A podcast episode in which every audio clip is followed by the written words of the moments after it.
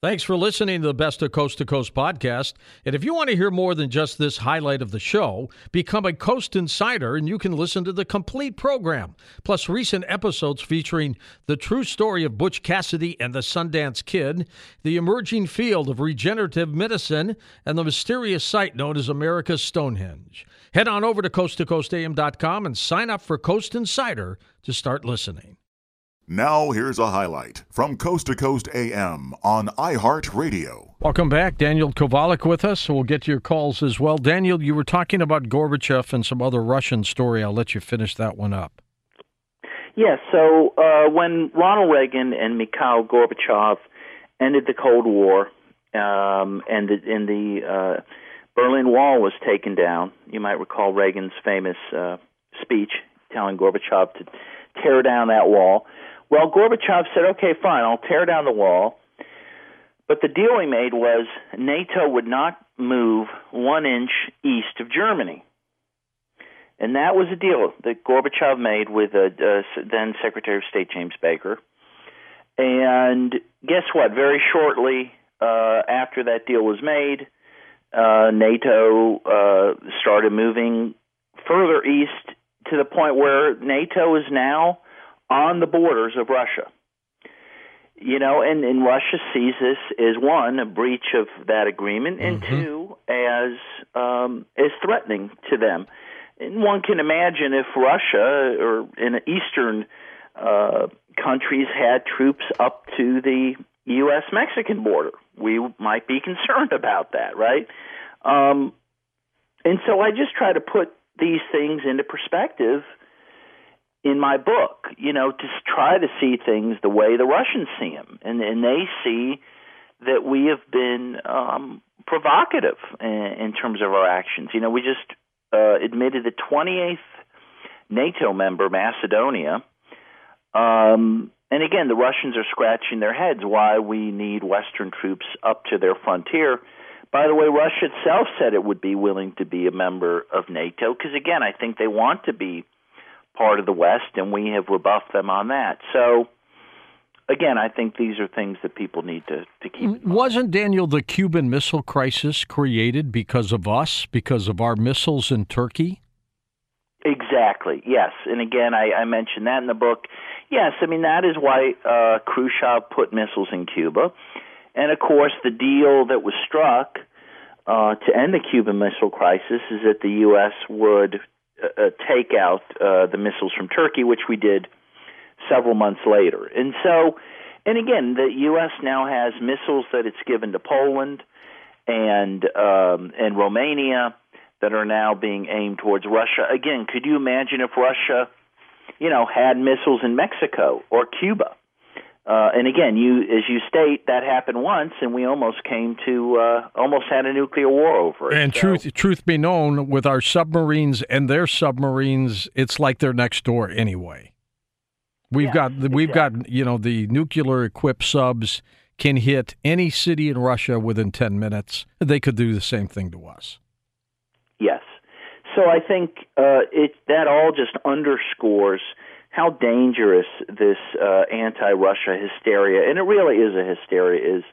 You know, one I interviewed uh, about a year and a half ago, one of the experts, U.S. experts on Russia, who was a friend of Gorbachev, who was an advisor to him, Stephen F. Cohen. Um, you know, and, and, I, and Stephen's been on the show before too. He's a he's been yeah, on great guy, and he mentions that you know he has never seen this type of vilification of a sitting Russian leader, even during the first Cold War. You know, Kennedy ended up having a, a, a friendship of, of a sort with with Khrushchev, um, Brezhnev, and Nixon got along. You know, and, and then and even the media would not vilify a sitting sitting head of Russia in the way they do now with Putin, and it's just really uh, quite inappropriate and quite dangerous. I guess had he not been in the KGB, he might have been able to skate a little bit more. What do you think? Well, maybe. Although an interesting fact, you know, he. So first of all, a lot of people in in all kinds of countries go into something like that because one, you know, they believe in their country, they want to serve their country. It's a way to get ahead. do you know that uh, Putin quit the KGB in August of 1991 uh, when there was that coup? Do you remember the coup by the so-called hardliners against Gorbachev when they kidnapped him? Uh, to, the kind of a last-ditch effort to save the Soviet Union. That's when they got Um, him out, right? They, Uh, well, they, he ends up getting put back in um, because of street protests. Remember that Yeltsin had led, and right. but that was kind of the beginning of the end. But the point is that Putin quit right after that, and why? Because he opposed the coup against Gorbachev. You know, he did not like that. I mean, the point being that the fact that he was in the KGB for a time, I don't think should should uh, taint him. Certainly in the way that that people uh, here believe. And again, he quit when he thought that the the country was uh, in a direction that, frankly, the West thought it shouldn't be going in either. So that's again something at least to think about. Good or bad thing that the Soviet Union fell apart, leaving all these splinter co- uh, countries?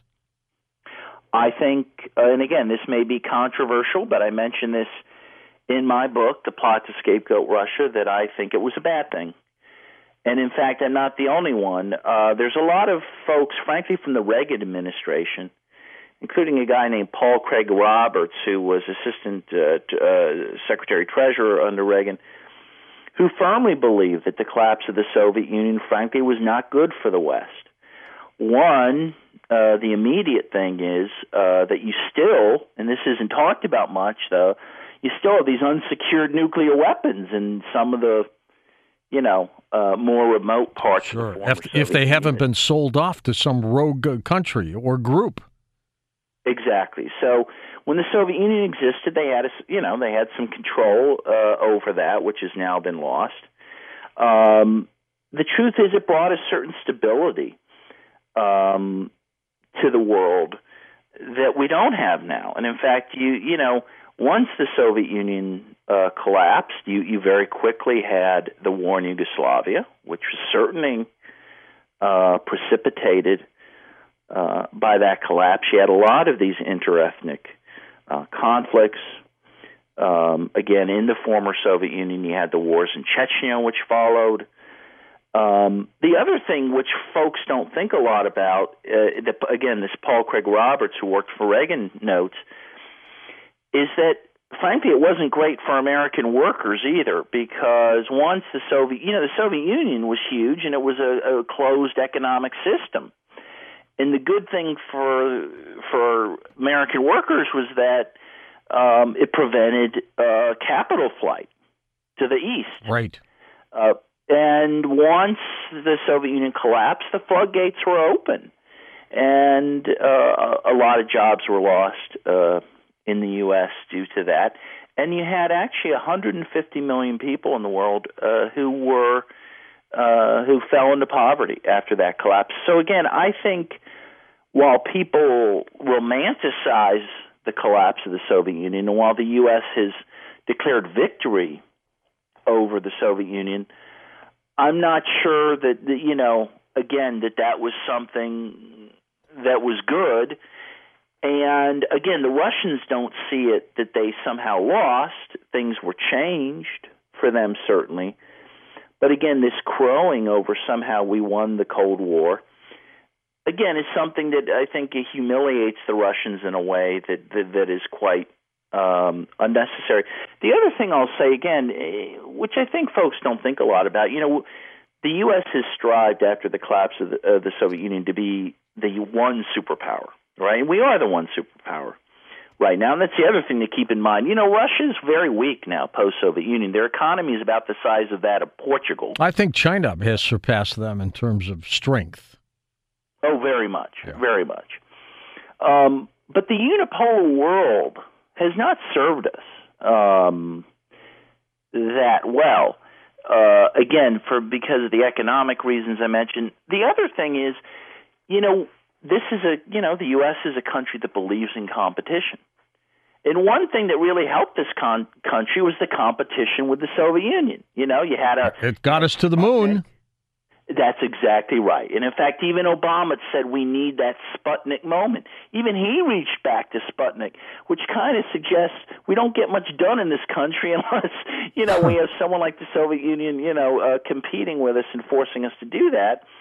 Um, it's it's well known, and again, I mentioned this uh, in the book that that that uh, the civil rights legislation was in part um, um, came about due to some pressure by the very existence of the Soviet Union. You know, in West Germany, the the unions there used to say when they bargained uh, with the companies, there was a third uh, partner at the table, and that was East Germany, which mm-hmm. put some pressure on the West to give concessions you know, and that and that pressure's gone now. And see, so you see the erosion of of the welfare states of social democracies again because there's a certain lack of competition with this other great system. But again, even if folks don't want to go that far with me, the the one thing that needs to be kept in mind is that system doesn't exist anymore. The grand confrontation between capitalism and communism doesn't exist anymore. So why this hatred and fear of of of Russia, which no longer is red? As I as I mentioned in my book, you have a red scare uh, without any reds. Listen to more Coast to Coast AM every weeknight at 1 a.m. Eastern and go to coasttocoastam.com for more.